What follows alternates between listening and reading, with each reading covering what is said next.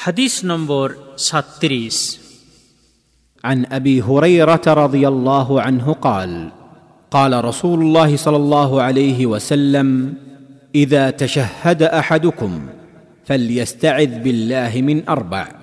يقول اللهم إني أعوذ بك من عذاب جهنم ومن عذاب القبر ومن فتنة المحيا والممات ومن شر فتنه المسيح الدجال আল্লাহর নিকটে মুসলিম ব্যক্তির বিনয় এবং অভাব প্রকাশ করা উচিত আবু হরেরা রদি আল্লাহ তালা আনহু থেকে বর্ণিত তিনি বলেন যে আল্লাহ রসুল সাল্লাহ আলহি ওসাল্লাম বলেছেন তোমাদের মধ্যে থেকে যখন কোনো ব্যক্তি নামাজের শেষ তাসাহুদে পাঠ করবে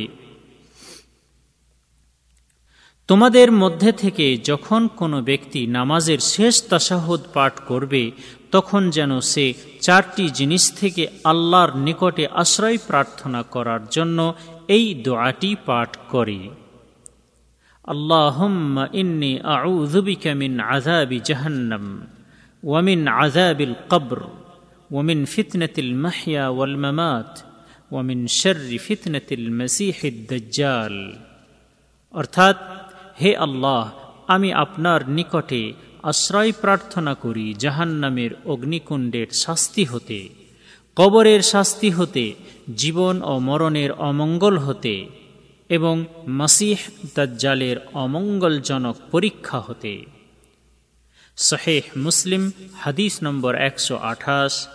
হাইফেন বন্ধনের মধ্যে পাঁচশো অষ্টআশি এবং শাহেহ বুখারি হাদিস নম্বর এক হাজার তিনশো সাতাত্তর, তবে হাদিসের শব্দগুলি শাহি মুসলিম থেকে নেওয়া হয়েছে। এই হাদিস বর্ণনাকারী সাহাবির পরিচয় পূর্বে ১৩ নম্বর হাদিসে উল্লেখ করা হয়েছে। এই হাদিস হতে শিক্ষণীয় বিষয়। এক এই চারটি বিষয় হতে আশ্রয় প্রার্থনা করার দোয়াটির দ্বারা আল্লাহর নিকটে মানুষের বিনয়, অভাব, অধীনতা এবং দাসত্ব প্রকাশ করা হয়। দুই তাসাহুদের শেষ বৈঠকে এই দোয়াটি পাঠ করা মুস্তাহাব।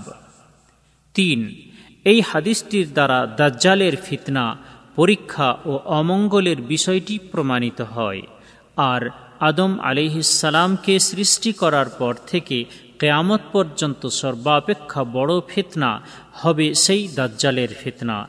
কেননা মহান আল্লাহ সেই দাজ্জালকে এমন শক্তি দান করবেন যাতে সে ফিতনা ও অমঙ্গল সৃষ্টি করতে সক্ষম হবে।